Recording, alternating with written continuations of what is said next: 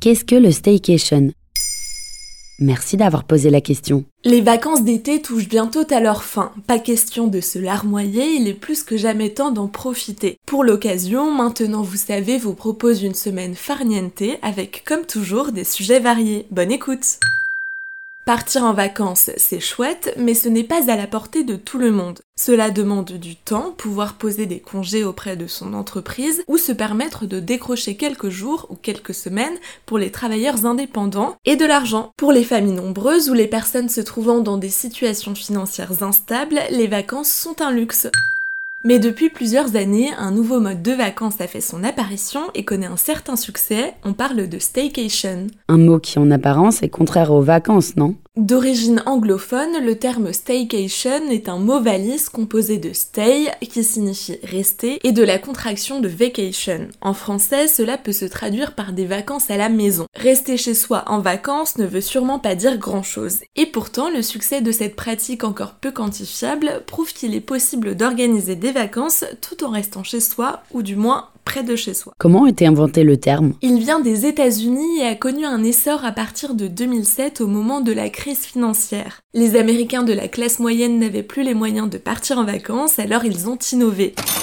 L'idée est arrivée en Europe en 2009, plus précisément en Grande-Bretagne, lors de l'augmentation du cours de la livre et elle s'est répandue un peu partout. En quoi cela consiste-t-il? Cela permet de créer un quotidien comme en vacances tout en restant chez soi. Le premier avantage est de ne pas dépenser autant d'argent qu'en vacances et le second de ne pas perdre de temps dans les trajets pour se rendre à son point de destination. L'idée est d'établir un programme avec des activités comme si vous étiez en vacances. Par exemple, une sortie au lac le premier jour, une matinée d'escalade le second, un brunch le troisième, etc. C'est la preuve qu'il est possible de profiter pleinement, un peu comme si on était en vacances à Marseille, mais tout en restant à Lyon par exemple. Chacun est libre d'adapter le concept à ses envies, il n'y a pas de règle d'or. Mais il n'y a pas que l'aspect financier. Le staycation est aussi un choix raisonné qui va dans le sens du slow tourisme.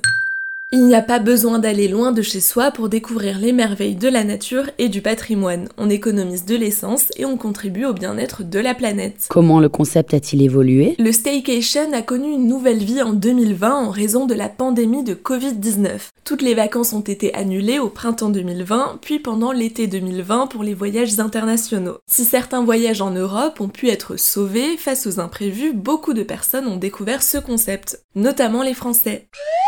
D'ailleurs, le site staycation.co connaît un certain succès en France depuis son lancement en 2017. Il propose des découvertes plutôt différentes puisqu'il s'agit de dormir dans des hôtels haut de gamme de sa ville mais avec des expériences inédites et à prix réduit. Voilà ce qu'est le staycation. Maintenant, vous savez, un épisode écrit et réalisé par Pauline Weiss. Ce podcast est disponible sur toutes les plateformes audio et pour l'écouter sans publicité, rendez-vous sur la chaîne Bababam Plus d'Apple Podcast.